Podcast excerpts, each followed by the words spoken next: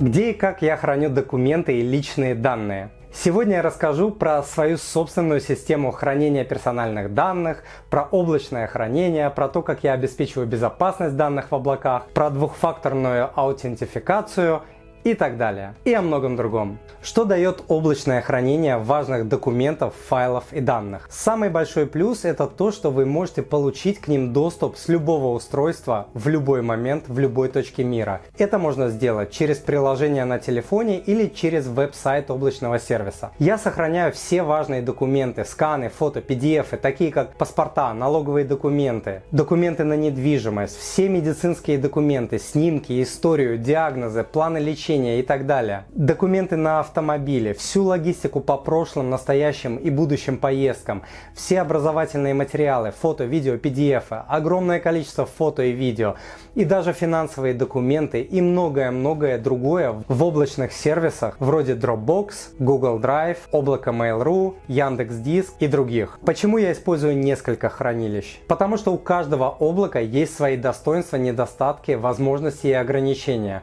И из-за того, что я бью риски. Друзья, и не забудьте подписаться на мой канал, если подкаст вам нравится. Чтобы канал рос и развивался, мне нужно больше подписчиков. Заранее большое спасибо. Смотрите полную версию сегодняшнего подкаста по ссылке в описании.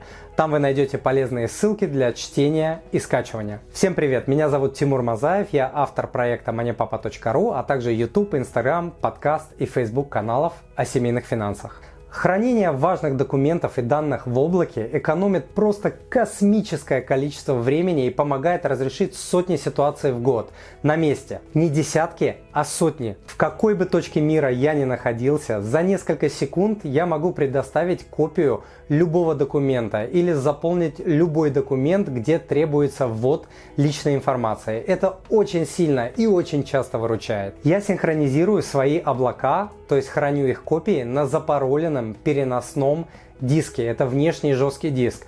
Делаю я это также потому, что часто работаю на нескольких компьютерах и потому что с большими по размеру файлами неудобно работать с облака, потому что они съедают много трафика и снижают скорость работы. С такими большими файлами я работаю с внешнего жесткого диска и после сделанной работы я выгружаю их на облако. На всех облачных хранилищах я использую двухфакторную аутентификацию, без которой невозможно несанкционированно войти в облако, даже зная логин и пароль. Двухфакторная аутентификация это защита, состоящая из двух уровней. Первый – это логин и пароль, а второй – это специальный код, который генерится в специальном приложении, например, Google Authenticator или Яндекс Ключ и другие, на вашем телефоне, которые не требуют наличия интернета или сотовой связи. Это очень удобно, особенно в путешествиях, где очень дорогой роуминг. На некоторых хранилищах есть также опция двухфакторной аутентификации через SMS, то есть код безопасности вам приходит в виде SMS. Для всех облачных хранилищ я использую очень сложные пароли, которые храню в специальном приложении вроде KeePass, LastPass, Sticky, OneSafe и другие. Информацией, файлами, фото, видео и другими материалами,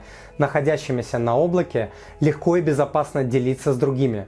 Вы можете пересылать не сам документ или не сам файл, а ссылку на него после чего доступ к данному документу можно закрыть. Например, мы очень часто пересылаем бабушкам и дедушкам ссылку на сотни или тысячи фотографий и видео большого размера. Пересылать их по электронной почте или в мессенджерах просто нереально. Также к папкам и документам или файлам облака можно настроить совместный доступ. Это удобно во многих случаях. Например, несколько человек выгружают или забирают фотографии с какого-то мероприятия в одну папку, не дублируя документы и не создавая кучу не ненужных копий.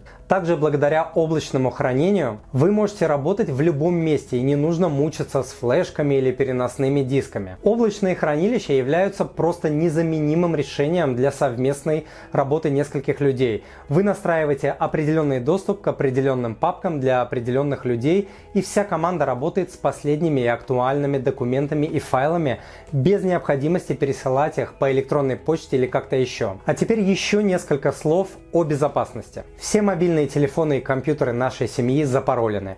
На всех облачных приложениях, где это возможно, включена функция входа по пин-коду или отпечатку пальца. Я использую разные аккаунты для работы и для семьи. Во всех облачных хранилищах включена функция двухфакторной авторизации. Все эти меры, конечно, не гарантируют невозможности взлома, но значительно уменьшают шансы этого. Если вам понравился данный подкаст, то не забудьте подписаться на мой канал и оставить свой отзыв на iTunes или в Google подкастах.